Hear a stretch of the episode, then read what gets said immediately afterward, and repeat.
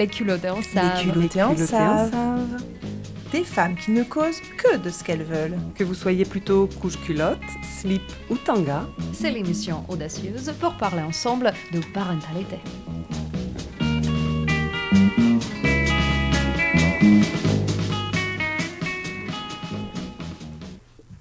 Bonjour et bienvenue dans le studio de Radio de la Save 102.8. Nous sommes les culottés en Save. Voici votre émission euh, mensuelle, une fois par mois. Donc, euh, vendredi, l'émission audacieuse qui parle sans détour de parentalité, de maternité, d'enfants, animée par nous trois femmes culottées. Mère Alexandra. Bonjour tout le monde. Bonjour. Et Sonia. Bonjour, bonjour. Et moi-même, donc c'est Anna. Alors, cette émission exceptionnelle, je vous dévoile toujours pas le, thème. On sera malheureusement sans invité en présentiel, mais comme euh, c'est très moderne euh, dans ces temps, ça sera distanciel par téléphone. Euh, je vous laisse découvrir de suite. Donc, ça sera un sujet déterminé comme chaque mois. On avance, on va, on va essayer de décortiquer un peu et de répondre à nos et vos questions. Et nous avons un cœur aussi de parler des culottées, ces femmes courageuses dont on n'a pas entendu parler dans nos livres d'histoire. Et pourquoi n'en a-t-on pas entendu parler? Et parce qu'elles sont nées femmes. Et oui. Et euh, donc, euh, je te laisse la parole de présenter cette émission, Sonia. Bon, bonjour à tous. Euh, super ravie de vous retrouver ce mois-ci pour parler avec vous du lien intergénérationnel. Mamie, j'espère que tu es vraiment derrière ta radio. La crise sanitaire que nous traversons euh, nous laisse dans la privation de nombreuses libertés, crée beaucoup d'incertitudes et donc place ce thème au centre du débat public et des attentions des politiciens. Euh, en effet, une étude du journal Le Monde parue le 16 février 2021, donc euh, relativement récemment, a révélé que 56% des Français craignent un conflit de génération. Ils sont même 60% à le redouter parmi les 18-34 ans. ouais, plus les jeunes se sentent largement oubliés et non protégés, sacrifiés même par un gouvernement qui prend des mesures afin de protéger les personnes les plus âgées en priorité, mais pour autant, ces mêmes jeunes qui ont la rage, qui sont privés de beaucoup de liberté, on est peut-être euh, un peu plus âgés et on sait par euh, par quoi on est passé, ce qui nous a permis de, d'être les personnes que nous sommes aujourd'hui, bah, ils sont un peu privés de tout ça, les bars, les sorties, euh, les rendez-vous, les ciné. Et donc pour autant, euh, ils ne veulent pas euh, que leurs grands-parents attrapent le virus. Donc d'un côté, ils nourrissent un peu des frustrations vis-à-vis de ces générations-là hyper protégées par les mesures. Et, d'un autre côté, bah, comme nous, ils ne voudraient pas voir leurs grands-parents affectés du virus. C'est une belle contradiction, vous ne trouvez pas? Donc du coup, euh, bah, ce sujet du lien intergénérationnel en regorge. On a, vraiment trouvé beaucoup de, contradictions. Et donc on vous invite à tendre vos oreilles, à ouvrir votre cœur.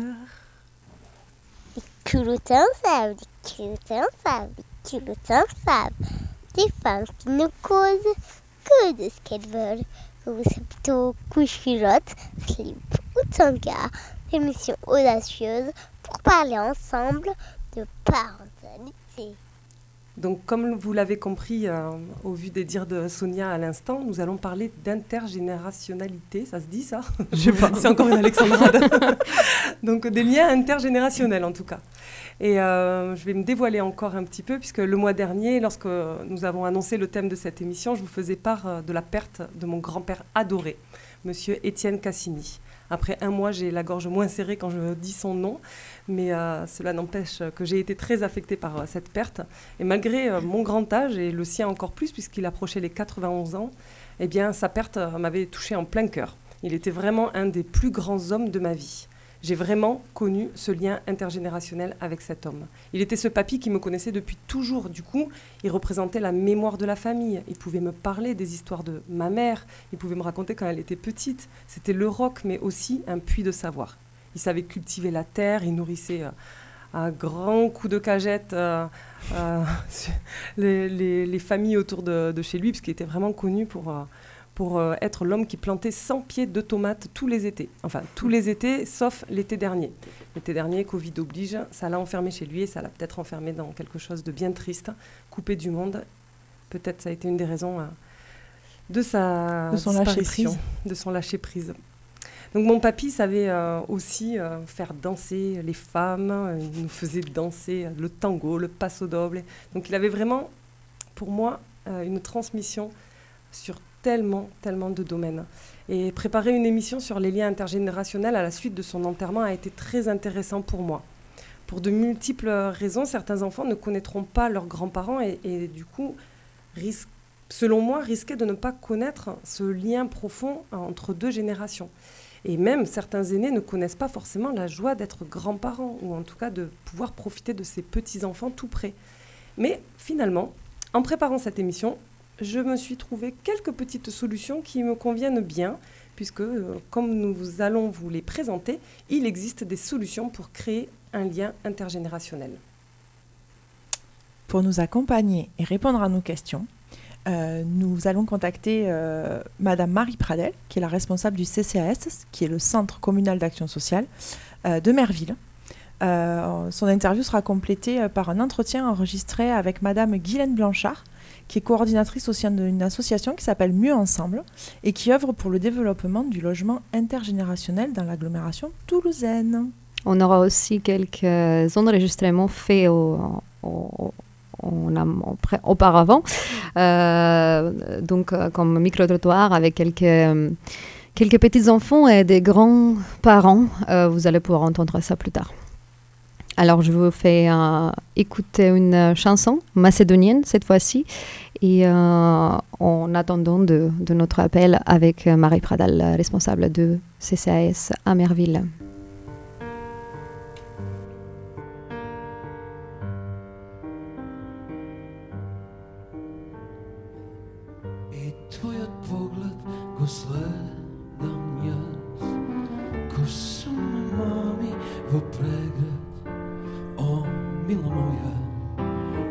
шрни ноки за еден бакнеш мал Sebi да,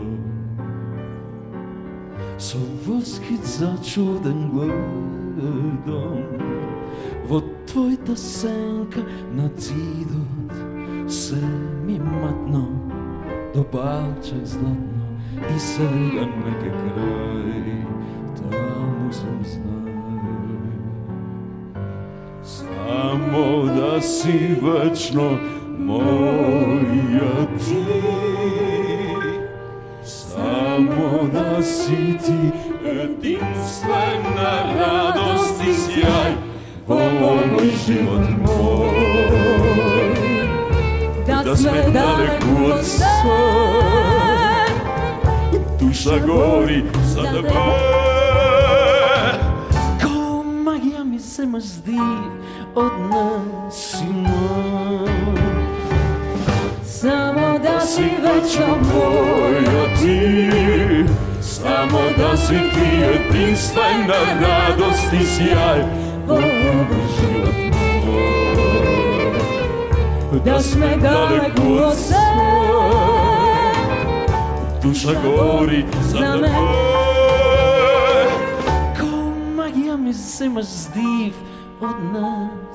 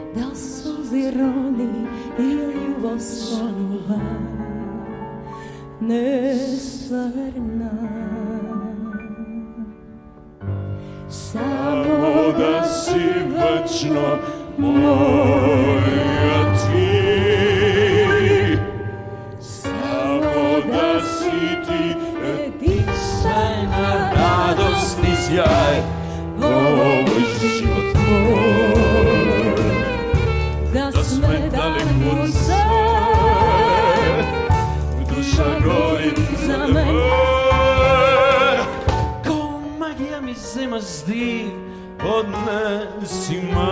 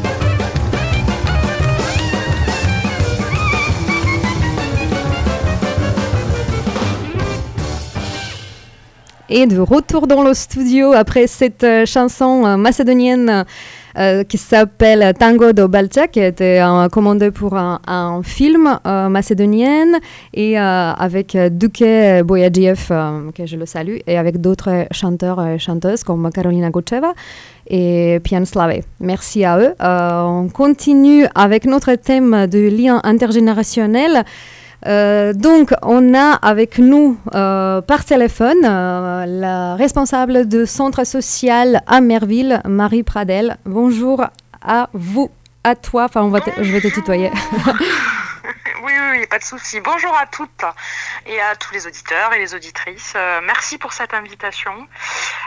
Désolée de ne pas être avec vous physiquement, mais bah, écoutez, j'assure aujourd'hui le lien intergénérationnel dans une maison de retraite. Ah, Euh, voilà, donc je ne peux, je ne pouvais pas me, me rendre physiquement disponible, mais euh, je me suis organisée pour, euh, bah, pour ce moment de partage. Voilà. Et nous vous remercions grandement. Ouais, super. Quelle Est-ce- organisation. Est-ce que tu, tu entends euh, ce qu'on dit Oui, tout je le monde vous entends. Ah bah Je vous super. entends, Du coup, finalement, Super. Super. Ok, très bien. Ben donc, euh, pour euh, tout au début, on peut dire euh, pourquoi on vous appelle, pour- parce que le centre social, euh, il a un Ouais. lien fort avec les autres générations, justement, de cette mix générationnel. Qu'est-ce que vous pouvez nous dire de plus? Quel est votre métier et en quoi consiste euh, d'être un responsable de centre social?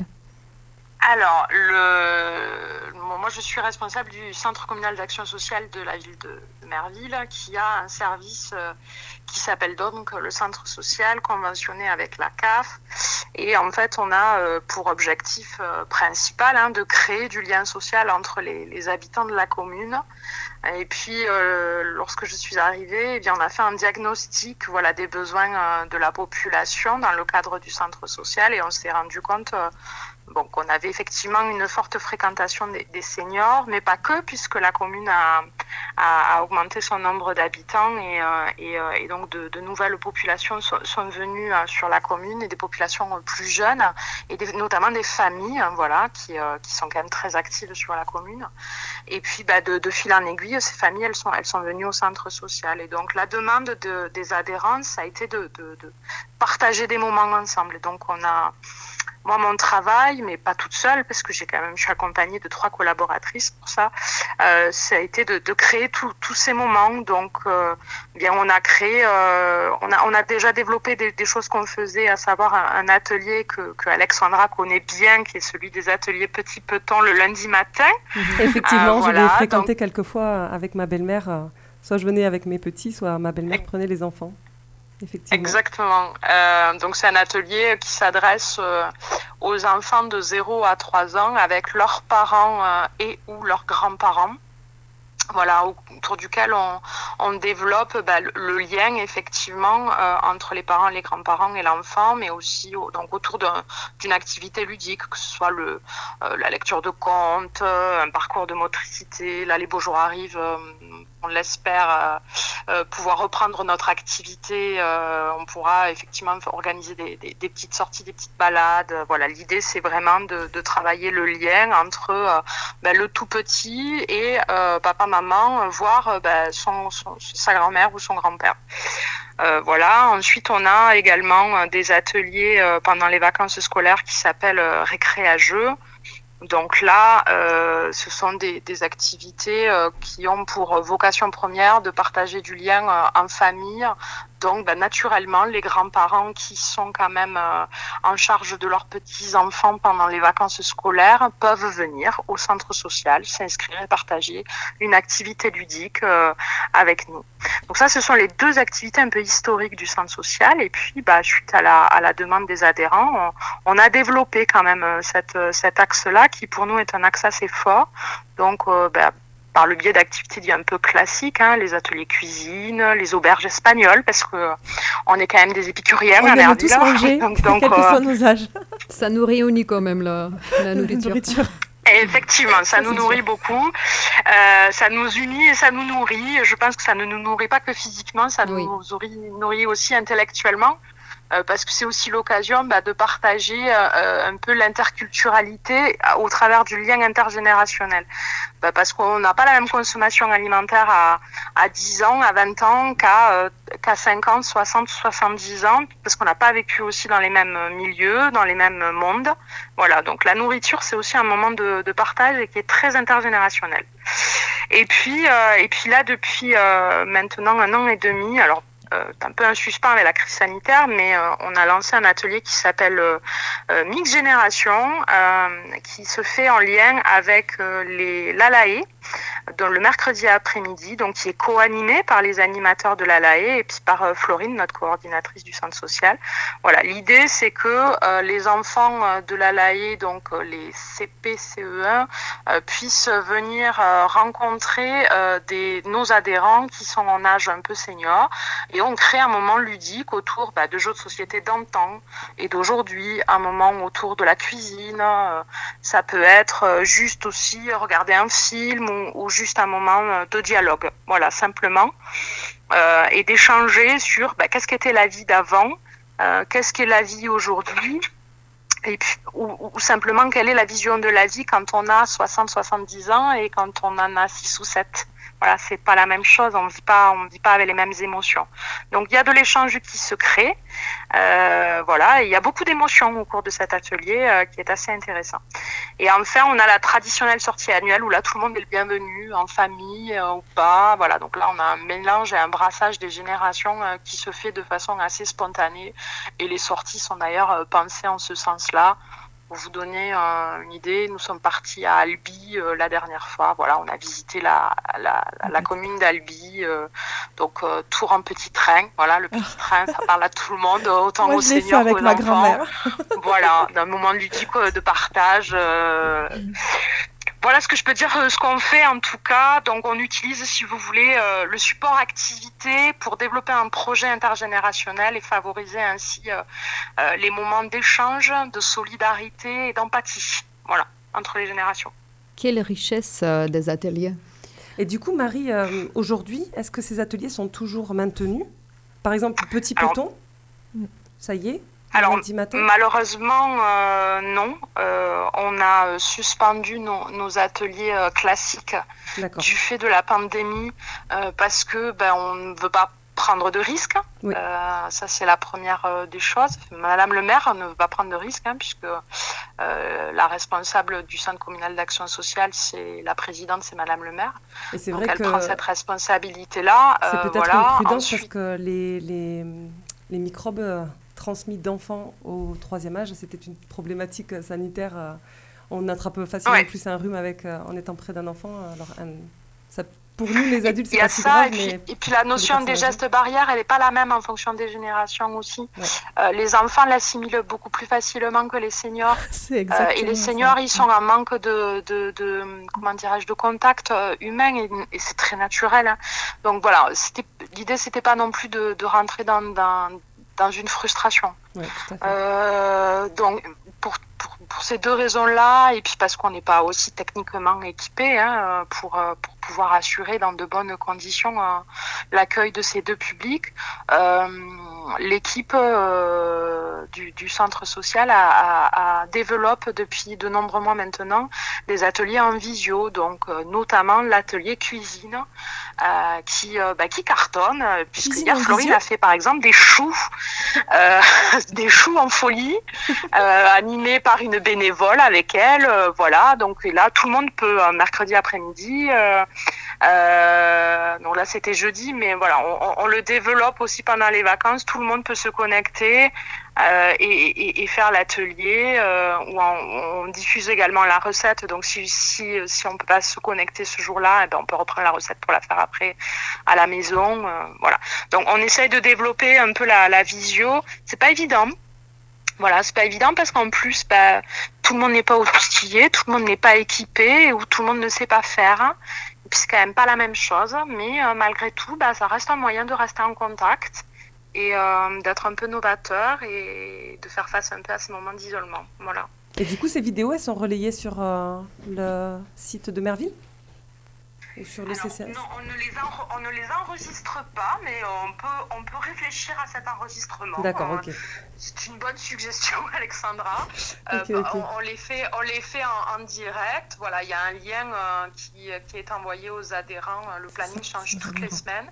Et Florine euh, se, se- se charge, avec Josiane, se charge de, donc mes collaboratrices, hein, qui se chargent de, de, de faire, euh, d'envoyer tout ça euh, aux adhérents. On en fait aussi la communication sur notre Facebook.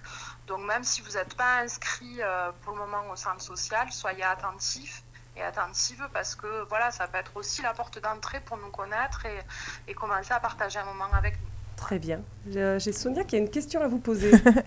Euh, Qui peut adhérer au centre communal d'action sociale de Merville? Est-ce que ce sont les habitants qui relèvent de cette commune? Est-ce qu'il y a d'autres euh, euh, communes éligibles aux alentours Par exemple, ici à Lévignac, il y a un centre communal d'action sociale. Euh, potentiellement, les, les habitants de Lévignac, euh, même si- s'ils ont envie de bénéficier des activités aussi proposées par Merville, est-ce que c'est possible Et dans quelles conditions? Bien sûr, tout le monde est la bienvenue. Alors, euh, le- on adhère au centre social, hein, puisque le. CCS, si vous voulez, ça englobe plusieurs services. Ok. euh, dans le centre social. Voilà, le CCS ne fait pas que, euh, que le centre social, bien qu'il nous occupe beaucoup.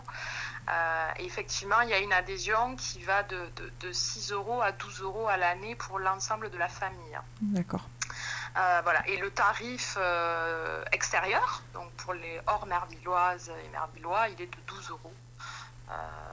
Pour, euh, voilà, pour, pour les gens qui, qui viennent de l'extérieur. Euh, la quasi-totalité de nos activités sont gratuites hein, et euh, certaines le sont.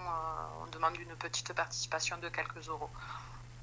D'accord. Rien de, ré- tout, tout est à fait acc- accessible. Oui, mais oui, oui, tout le monde est la bienvenue et on a quand même un certain nombre de nos adhérents qui ne sont pas issus de la commune, qui sont sur, euh, qui sont sur des communes limitrophes, euh, telles que Montaigu, Lonac, euh, voilà. C'est pas D'accord. du tout un souci. Et lorsque vous parlez de tarifs pour une famille, c'est la famille au sens famille nucléaire, papa, maman et les enfants, ou les grands-parents sont sous cette Alors là- même cotisation? Comment ça se passe? Famille qui vit sous le même toit, D'accord, voilà. Très bien. C'est-à-dire que si papier et mamie vivent avec euh, papa, maman et les enfants, euh, ça sera, euh, ça sera une adhésion euh, classique. S'ils ne vivent pas sous le même toit. On parle du revenu fiscal de référence en fait. Ok. Voilà. D'accord. Mais des grands-parents qui habitent sous le même toit que les familles, ça- est-ce que ça existe encore? Mais ça a existé. question. Ah, Moi, j'en suis la preuve, hein, ça a existé. c'est une très bonne question. Et de moins en moins. euh, alors, je ne sais pas si c'est malheureux ou pas. Ce qu'on appelait la famille souche à l'époque, hein, ce que les sociologues appellent la famille souche, euh, donc c'est-à-dire que toutes les générations vivent sous le même toit. Ça se fait de moins en moins pour une raison assez simple, euh, parce que l'individualisation de la société euh, bah, grandit, et puis parce que bah, la femme aussi s'émancipe et travaille aujourd'hui, ce qui n'était pas le cas il y a quelques années. On n'est plus cantonné, heureusement, au foyer.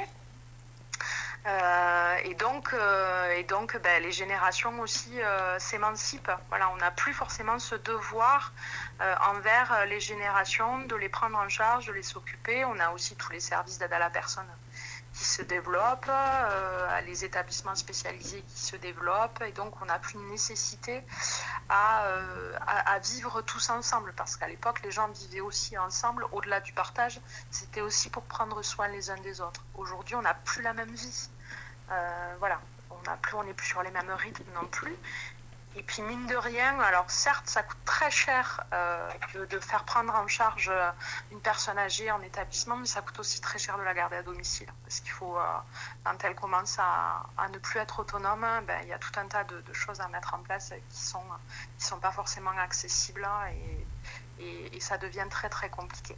Du coup, selon vous, maintenant, l'importance euh, de réunir euh, ces, ces, deux, trois générations, c'est ce qui est l'objectif, en fait, euh, de, de centre social, c'est de, de, tisser, de maintenir ces liens intergénérationnels.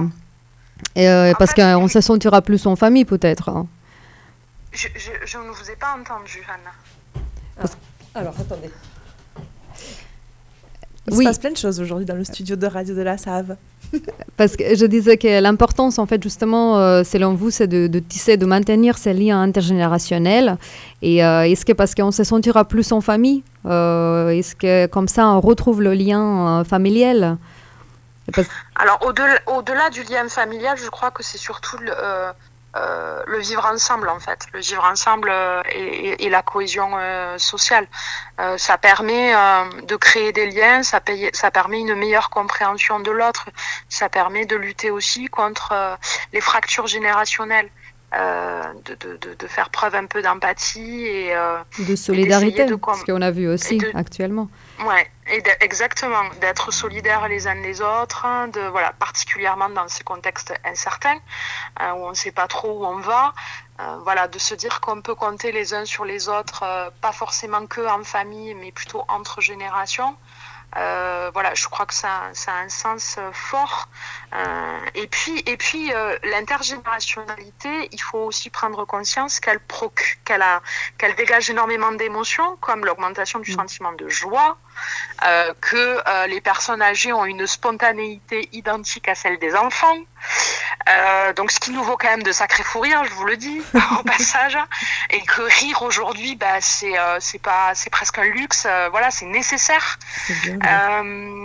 voilà, donc les plus petits déteignent sur les seniors, mais les seniors ils déteignent aussi sur les petits quand même. Donc voilà, c'est tout ça, ça, ça, ça procure et ça dégage des, des émotions qui sont positives et puis je crois aussi que ça permet euh, euh, de, de, renvoyer un sentiment d'utilité à des euh, à des personnes euh, âgées qui, bah, justement, du fait d'avancer en âge, se sentent parfois un peu désaxées dans cette société où on a un peu tendance à les mettre oui. trop rapidement de Ils côté. Ils sont mis au banc de la société complètement. On va parler plus tard de l'agisme. On a prévu d'un. Voilà. Donc après, il y a aussi notre utilité hein, de l'intergénérationnalité, c'est que euh, beaucoup d'études médicales mettent en avant quand même la stimulation au niveau des fonctions cognitives euh, et, euh, et, le fait que la motricité euh, est, est, favorisée. Euh, voilà, on a quand même beaucoup d'études qui montrent que euh, eh bien, il faut entretenir sa mémoire dès le plus jeune âge, il faut entretenir sa motricité, il faut faire de l'exercice, il faut et toutes ces activités intergénérationnelles, elles, elles favorisent ça. Voilà. Marie? Donc ça, ça, Oui? Ah, ça va, vous m'entendez. euh, J'ai une question. Ça peut permettre également, euh, bon, comme vous le disiez, hein, il y a une émancipation, la famille évolue, nos rythmes évoluent. Il y a aussi des déplacements. On n'est pas forcément euh, colocalisé avec des grands-parents. On a des grands-parents actifs aussi. Du coup, euh, j'imagine qu'il y a des, des grands-parents, entre guillemets, isolés géographiquement de leur famille, et inversement, des familles avec des enfants en bas âge qui viennent chercher aussi ce lien et le reconstituer sur notre territoire. Tout à fait. D'accord. Tout à fait. On, on a d'ailleurs beaucoup de, de grands-parents euh, qui fréquentent le centre social dans, dans, dans cette situation. Euh, parce que même en étant à proximité du, de deux grandes villes, euh, et bien, le rythme de la semaine ou, ou, de l'activité tout court fait que ben, les enfants n'ont plus le temps forcément d'aller voir leur, leurs parents et du coup les grands-parents ne peuvent pas forcément voir au quotidien leurs petits-enfants.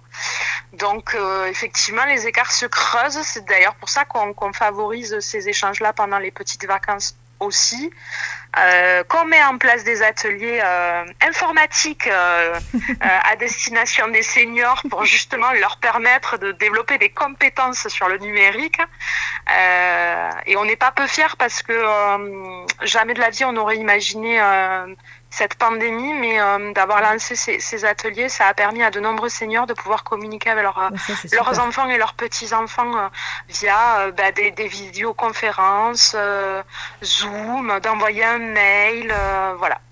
Ah, de- ces petites choses qui pour nous sont complètement spontanées et naturelles, mais qui pour ce type de public ne l'est pas du tout. Quoi.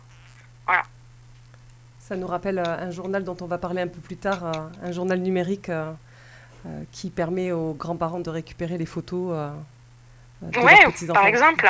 Il y aura tout à l'heure une petite parenthèse dessus.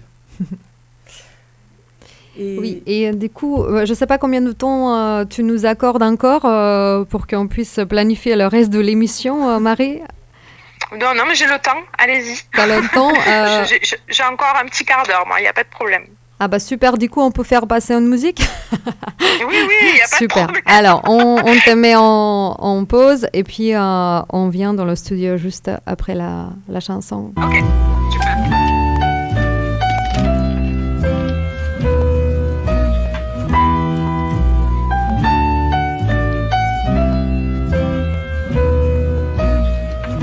Des fois, ma grand-mère sort un rôti de son sac à main.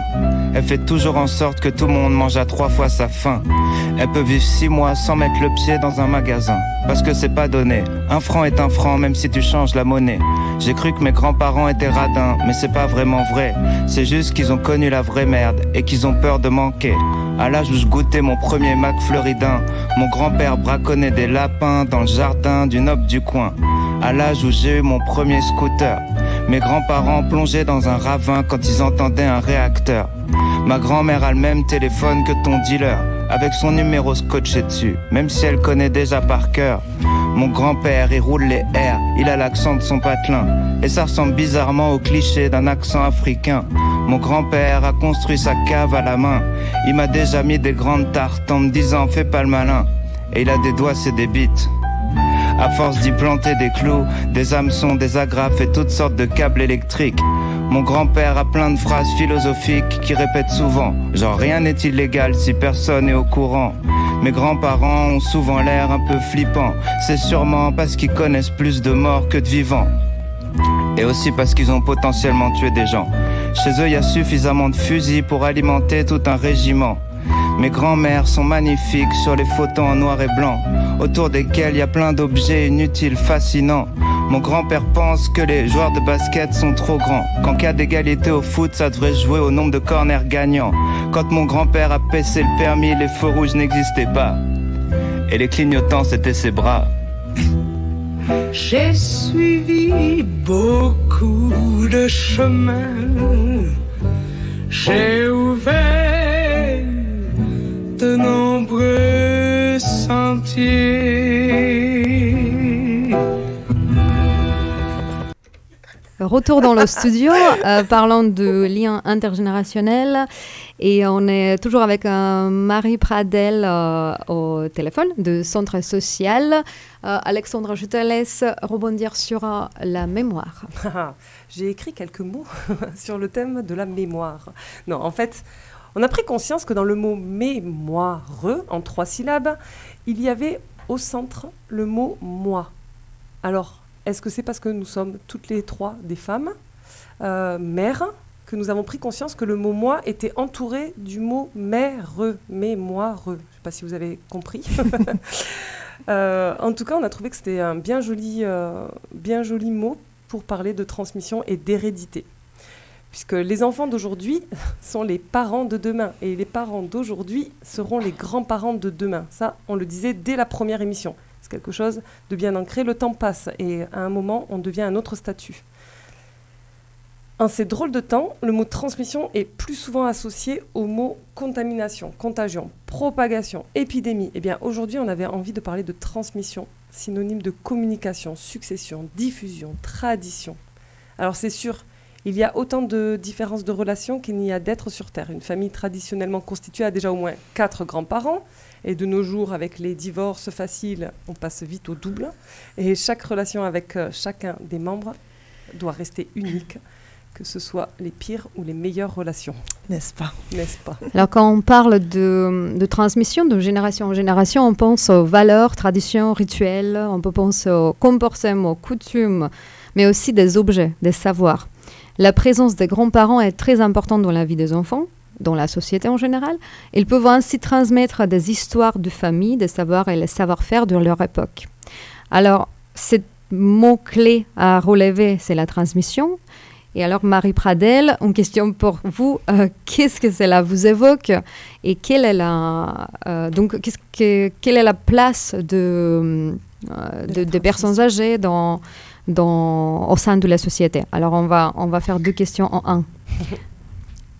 Euh, je, je, crois que pour moi, c'est une question fondamentale euh, et j'ai plutôt envie de parler de seniors que de parents, grands-parents, euh, parce que c'est pas même pas la fonction parentale qui touche, c'est c'est plus euh, le fait que le- la personne senior, elle a pour moi la, la sagesse de l'expérience. Voilà, elle a un vécu qu'on n'a pas, elle a, elle a elle a, elle a des, acquis des, des, des, des- des choses qu'on ne verra peut-être jamais, et notamment en, cette, en ces périodes un peu compliquées euh, suite euh, ben, à, la, à la Covid. hein, euh, nos grands-parents, ma grand-mère par exemple, a vécu la guerre. hein. Euh, voilà, Euh, je, je crois qu'ils ont quand même beaucoup à nous apprendre hein, sur ces périodes-là, euh, sur ce qu'on, sur les solidarités qu'on doit développer euh, dans ces périodes-là. Euh, et je crois qu'il est primordial de s'appuyer sur leur vécu, leur expérience. Puis aussi parce que je, je crois aussi profondément au fait que l'histoire fait de nous ce que nous sommes aujourd'hui et fera nous serons demain. Et je, je, je- j'ose espérer que justement ces, ces seniors euh, pourront nous accompagner vers un petit peu plus de sagesse, nous permettront de ne pas reproduire un certain nombre d'erreurs. Euh, mais encore faut-il les écouter et les considérer. Voilà. Pour moi, le travail de l'intergénérationnalité, il se trouve là. Ce qui est compliqué, Euh, pardon Marie, je sais- je- vous m'entendez bien? Euh, Je, je, je vous entends pas. Vous m'entendez pas bien? Non, je, non, j'entends Attendez. pas. Bougez pas, chers auditeurs. Je récupère le téléphone et Marie. Hop. Je... Là, c'est mieux. Ouais. En fait, j'avais une question parce que vous parlez euh, de transmission et du coup de- du fait que nous, jeunes, je me place dedans, nous, jeunes générations, Ouais. devons savoir écouter. Euh, moi, je suis issue de, de l'immigration, en fait. Et euh, dans ma famille, ce qui est très notable, en fait, euh, ils viennent de, de deux régions euh, très différentes, la Russie et l'Italie. Il n'y a pas eu cette transmission-là parce que je pense que c'est associé à des traumatismes pour eux d'arrachement, Mhm. d'exil. Et, euh, et c'est vrai que c'est pas évident non plus parce que euh, ils sont quand même nés dans des temps où on parlait pas forcément euh, euh, de tout ça et, et, et on veut pas vivre dans le passé parce qu'il y avait un souci d'intégration, etc. Comment, comment les y accompagner? Moi, j'ai à cœur... euh, Nona, écoute bien. Moi, j'ai à cœur, elle a 91 ans et j'ai envie qu'elle me parle encore et toujours euh, de tout ça. Donc, elle a, elle a un oncle qui a écrit un petit livre. Et ça, c'est un cousin. qui est- C'est stop parce qu'on on a des faits historiques par rapport à- aux événements en Italie. Et, Ouais. Mais comment les y accompagner? Sinon, vous avez des, des infos à nous partager? Alors, on va expliquer à Nona que euh, toutes les, euh, mais c'est vrai, euh, que toutes les générations connaissent un, un progrès. Alors peut-être que la génération de Nona, elle aura connu le progrès technologique. Euh. Notamment euh, la machine à laver, l'électricité, toutes ces choses-là. Euh, eh bien, nous, notre génération, ce qu'elle aura appris, c'est la communication et tous les développements autour de la psychologie. Et la psychologie, elle nous enseigne, et notamment ce qu'on appelle la, la psychotraumatologie, elle nous enseigne que bah, pour justement dépasser les traumatismes, il faut savoir en parler et il ne faut pas vivre dans la honte. Voilà. Et donc, il faut dialoguer. Dialoguer euh, en mettant des mots sur des émotions et que ça prend du temps et que ça s'apprend. Voilà. Et alors, c'est marrant ce que vous dites parce que moi, j'ai vécu exactement la même chose avec ma grand-mère qui euh, est issue euh, du monde de la ruralité. où on ne parle pas trop de ses émotions, en tout cas on, on les montre pas trop, on est assez pudique. Et, moi, eh bien, je suis tout le contraire. voilà. Et donc, c'est vrai qu'on a souvent échangé autour de ça et elle a mis beaucoup de temps à comprendre pourquoi euh, moi je verbalisais. Puis j'ai fait des études, je suis allée, euh, je suis allée un peu me, documenter et puis petit à petit on en a discuté. Et euh, malheureusement, aujourd'hui, elle est dans un, dans un monde bien à elle. Euh, donc elle est plus en capacité de comprendre tout ça, mais il fut une période où, euh, où, elle m'a, où on a beaucoup échangé sur ça, toutes les deux, et elle me disait effectivement tu as raison. Mais c'est très très compliqué pour moi parce que c'est pas ce qu'on m'a appris. Mais finalement, c'est peut-être votre génération à vous euh, qui avait raison. Voilà, donc il faut, ça demande de prendre le temps. Ils ont pris du temps pour autre chose. Ils ont pris du temps pour, euh, bah, se battre aussi pour, euh, pour, notre pays, pour nos valeurs. Nous, je crois qu'il faut qu'on prenne du temps aussi pour leur expliquer qu'on a autant à leur apprendre qu'eux nous ont appris ou continuent à nous apprendre. C'est ça l'intergénérationnalité, c'est l'échange.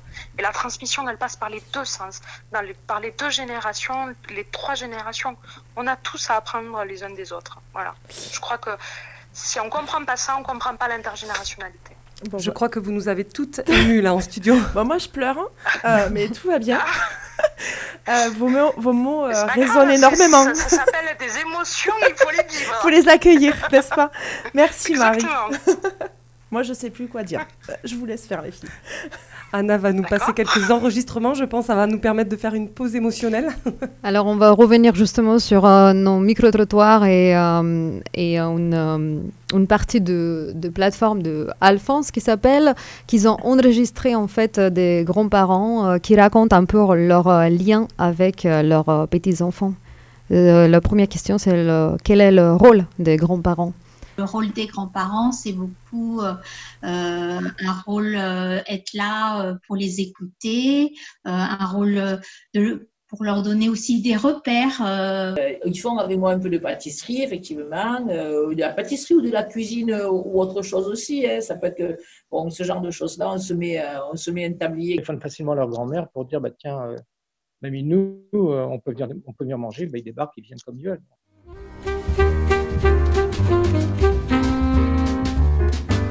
Pas mal de chasse au trésor. Alors, euh, au départ, c'était moi qui préparais, qui cachais les indices et eux, ils cherchaient. J'ai un petit coffre qui servait de décoration au départ, mais qu'ils ont vite repéré comme étant le coffre au trésor, dans, dans lequel on mettait euh, un œuf Kinder, par exemple, qui était le trésor à l'arrivée.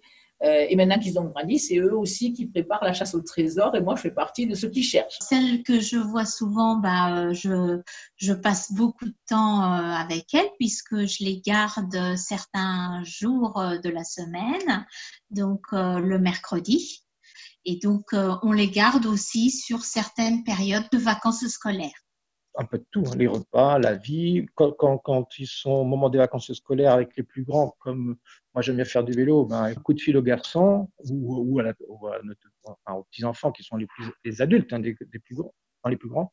Ben, comme ils habitent à 5 km d'ici, ils descendent en vélo, ils me prennent, puis on part en rando. La dernière fois, on a fait une rando de plus de Des photos de quand ils étaient petits, euh, dans des situations qui sont parallèles à ce qu'ils vivent avec leurs enfants. Donc, euh, ça fait ce genre de choses-là. Donc, euh, voilà, ça crée un lien de plus, on va dire. Certaines relations étaient un petit peu évoluées?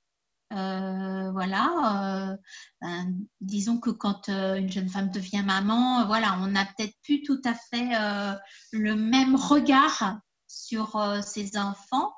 après, dire qu'on est plus ou moins proche, non, je pense pas. On était déjà assez proches. Après, on partage peut-être des choses différentes, voilà. Je suis concernée par les liens entre les générations. Et du coup, j'ai pensé que, en fait, j'ai quelque chose que je fais depuis depuis, ben, depuis que mes enfants sont parents, à peu près, euh, en tout cas en famille, je, je, je crée des livres photos.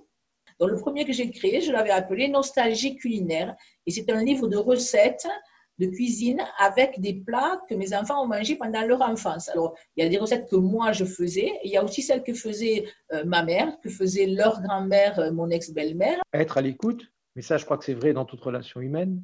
Moi, je dirais que faut, faut savoir garder, euh, ben, garder sa place. Hein, on n'est plus un papa ni une maman. C'est un, équilibre à trouver qui est pas pas facile, mais je crois qu'il faut beaucoup de bienveillance. Il euh, faut aussi euh, être capable de se dire les choses. Mes conseils, c'est clair, c'est profiter de toutes les occasions, jouer avec, discuter, rier, chanter, parce que le temps passe vite et que demain ils seront adultes et ça sera plus le moment. Et, avoir des regrets, c'est affreux. Euh, moi, je regrette euh, toutes les choses que j'ai pas fait et que j'aurais pu faire. Donc, moi, je dis surtout éviter les regrets, profitez-en autant que vous pouvez, même si c'est fatigant, c'est pas un souci, on se repose après. Voilà.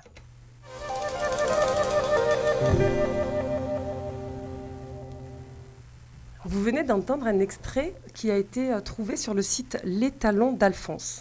Alors, Les Talons d'Alphonse, c'est une petite pépite qu'on a trouvée en préparant cette émission, puisque c'est une plateforme de transmission de savoir-faire qui connecte les jeunes et les retraités.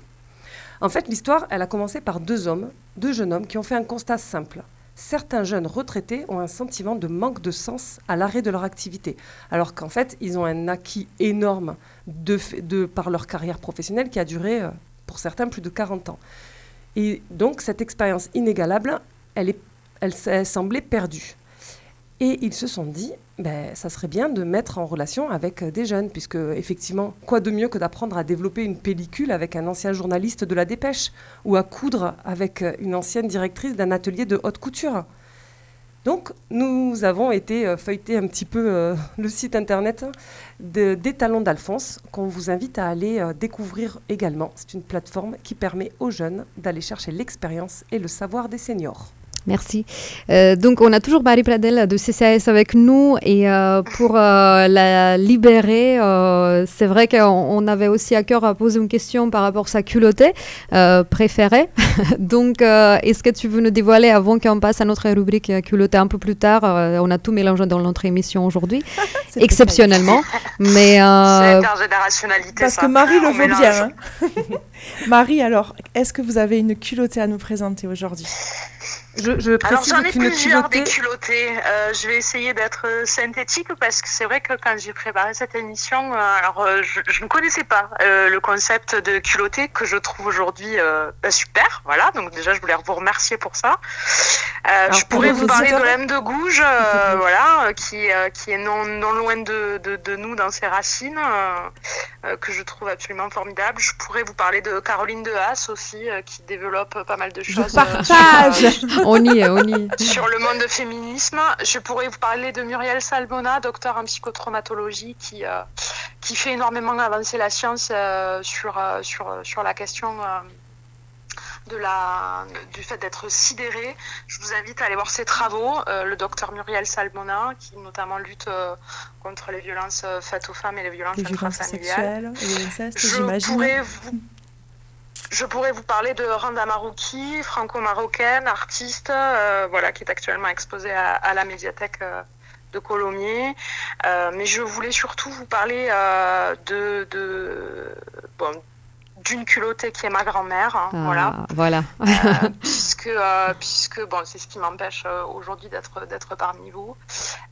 voilà, ma grand-mère m'a beaucoup appris sur, sur, le, sur le féminisme, mais d'une façon un peu atypique, c'est-à-dire qu'elle l'a pas tellement voulu, mais elle a travaillé toute sa vie, bien plus que nous, nous aurions travaillé, je pense, dans la nôtre. Et elle m'a transmis des valeurs essentielles, celles de la famille, du respect d'autrui, elle l'a fait euh, avec beaucoup de discrétion et, d'humilité. Et je pense que nombreuses de nos grand-mères l'ont fait à leur façon. Voilà, je pense que le féminisme aujourd'hui en France, il a pas, euh, il est né certes de, de, combats euh, et qui ont fait parler de, femmes et d'hommes, hein, parce qu'il ne faut pas les oublier. Beaucoup d'hommes ont, ont, lutté aussi pour ça et luttent encore.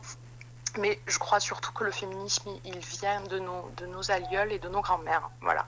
Celles qui se sont battues dans le silence, euh, sans rien dire, juste pour gagner le, respect euh, des autres. Et ma grand-mère fait partie de ces gens-là. Et j'ai aussi envie de vous parler de trois drôles culottés qui sont euh, ben, mes trois collaboratrices avec qui j'ai le plaisir de travailler aujourd'hui qui elle aussi travaille en silence, euh, mais qui travaille bien et euh, dans l'intérêt général et, je voulais les remercier. Voilà. C'est super. Merci, à toi beaucoup, Marie, pour tous ces partages. Vraiment, on est, on est plus riche là. 48 minutes d'émission et on est déjà hyper riche. Et on va continuer parce qu'on a encore plein de choses à raconter. Merci Marie. et bonne fin de journée. Au revoir. à bientôt. Merci. Merci. Alors, on va continuer euh, de parler de, quelque chose euh, d'autre qu'on n'a pas parlé encore dans l'émission. C'était la cohabitation euh, des, différentes gén- générations. Et justement, pour celle-là, on avait trouvé le site et puis l'association Mieux Ensemble à Toulouse, mieuxensemble.toulouse. Euh, et on va vous faire écouter un extrait avec euh, Guylaine Blanchard qui nous a enregistré ses réponses. Voici. Bonjour, je suis Guylaine Blanchard, coordinatrice et fondatrice de l'association Mieux Ensemble.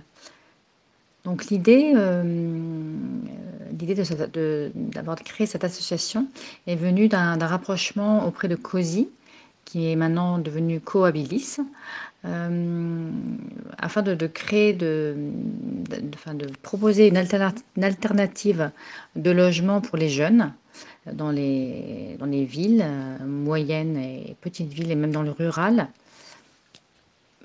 afin de, leur- proposer une alternative de logement euh, à moindre coût, et ainsi de, également de créer du lien intergénérationnel, jeunes et seniors.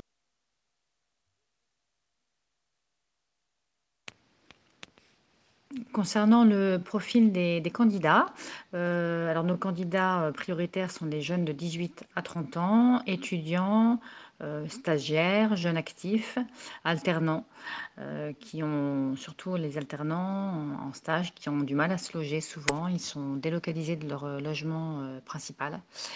Euh, et au niveau des, accueillants, ce sont les seniors, les personnes à la retraite, donc de plus de, 100 de 65 ans. Euh, voilà, notre public actuel est la moyenne d'âge est de 25 ans et de 85 ans. Voilà. Quel est l'objectif de Mieux Ensemble? Euh, L'objectif de Mieux Ensemble est de créer du lien par le logement. Alors la, coordinatrice de l'association, moi-même, nous procédons au recrutement des candidats, jeunes et seniors, donc au logement. Euh, nous essayons de constituer des, cohabitations harmonieuses selon les besoins et les attentes de chacun. Euh, donc le jeune, euh, donc les, personnes qui, quand le, binôme est constitué, les personnes deviennent adhérentes. Et le bénéfice de ces rencontres, c'est, on le voit bien, c'est donner la possibilité aux jeunes d'étudier dans de bonnes conditions, dans un lieu euh, agréable, une maison, un appartement, et à, l'adhérent senior d'être moins seul, de faire des rencontres. A une sorte de, de convivialité qui s'installe, de richesse, d'échange. Euh, J'effectue un, suivi régulier durant l'année, durant la cohabitation, et euh, je vois bien que les, que les jeunes sont étudient dans de bonnes conditions ou euh, effectuent leur stage dans de bonnes conditions avec une euh, voilà en étant en, en lien avec la- l'accueillant et, l'accueillant senior euh, se sent moins seuls, se sent utiles aussi euh, et très heureux de, participer à, à une solidarité euh, sociétale. Donc cela fonctionne de la façon suivante. Je, nous recevons les candidats, des candidats sur, sur dossier avec un entretien individuel et nous les mettons en lien pour une mise en relation. Et s'il y a validation le- entre les, le jeune et le senior, il y a emménagement du jeune avec un dossier de, de constitué, avec une convention, une charte, un état des lieux. Voilà, et nous, voilà, nous, nous sommes en, recherche constante, comme euh, en, recherche constante durant l'année d'accueillants, euh, afin de pouvoir euh, placer le maximum de jeunes durant l'année, surtout en la période de juillet, août, septembre, octobre, pendant la, au moment de la rentrée universitaire.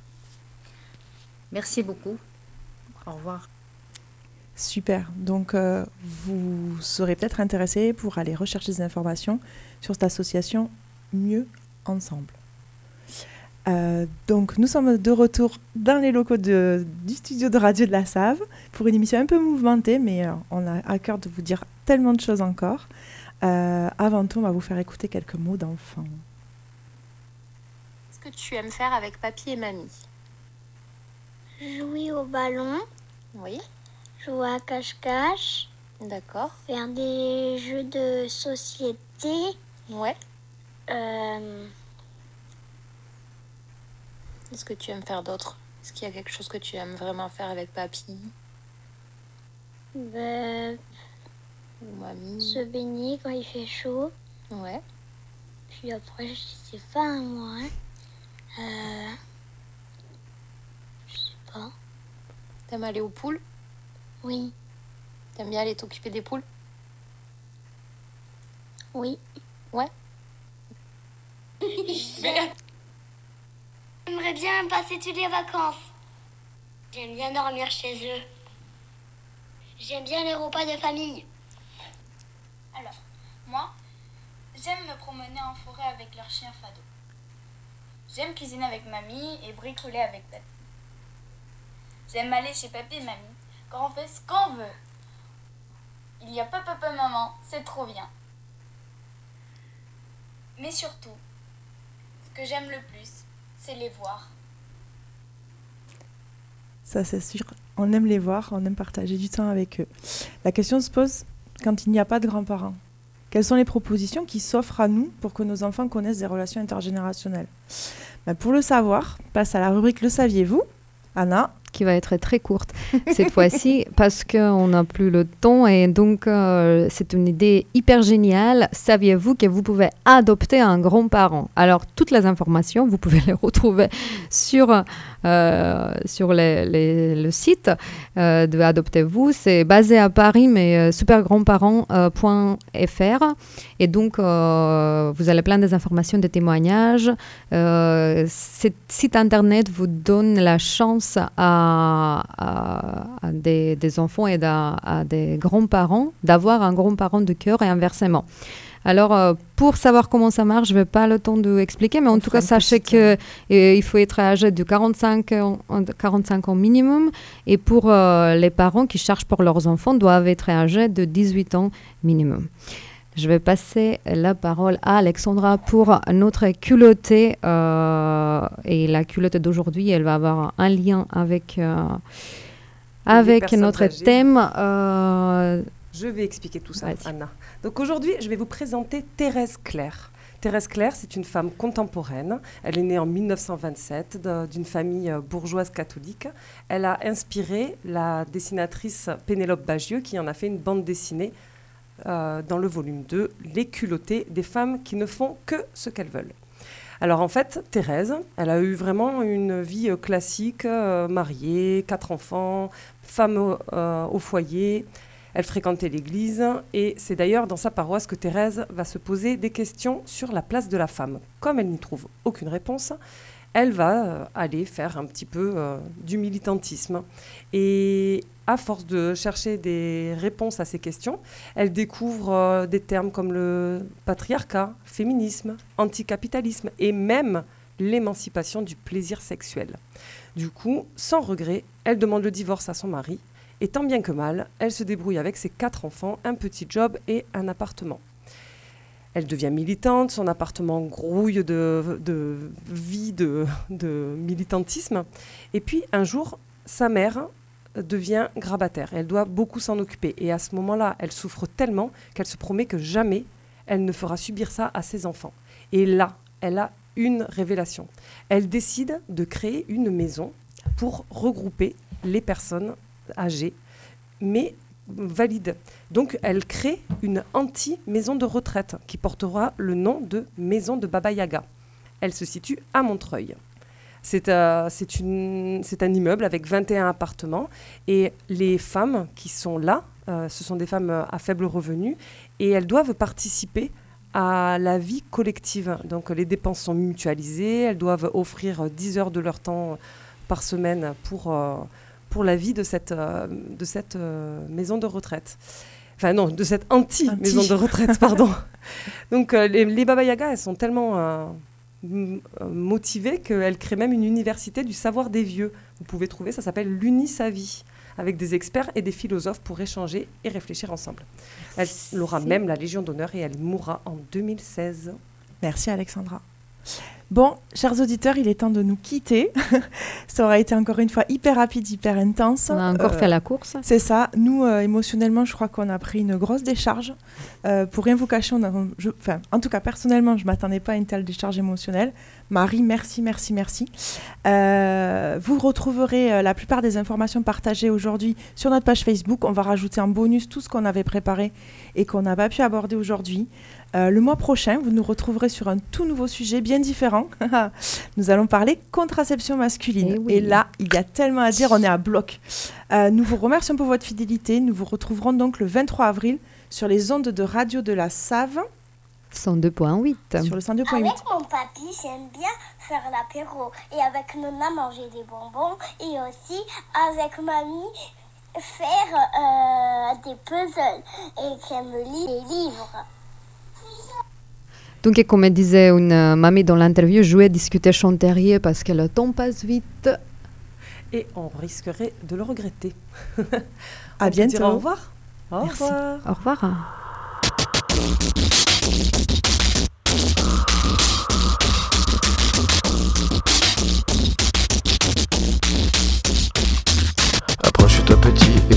Gamin. Je vais te raconter l'histoire de l'être humain. Au début y avait rien, au début c'était bien. La nature avançait, y avait pas de chemin. Puis l'homme a débarqué avec ses gros souliers. Des coups de pied dans la gueule pour se faire respecter. Des routes à sens unique qu'il s'est mis à tracer. Les flèches dans la plaine se sont multipliées. Et tous les éléments se sont vus maîtrisés. En deux temps, trois mouvements, l'histoire était pliée. C'est pas demain la veille qu'on fera marche arrière. On a même commencé à polluer les déserts. Faut que tu respires.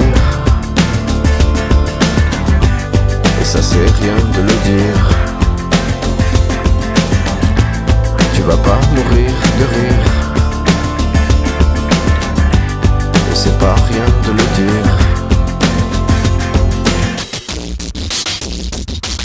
D'ici quelques années, on aura bouffé la feuille. Et tes petits enfants, ils n'auront plus qu'un œil. En plein milieu du front, ils te demanderont Pourquoi toi t'en as deux, tu passeras pour un con?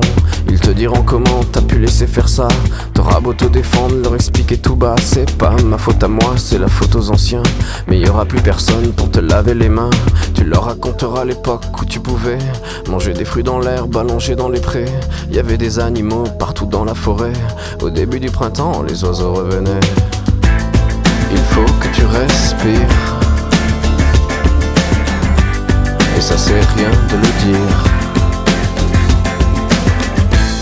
Tu vas pas mourir de rire.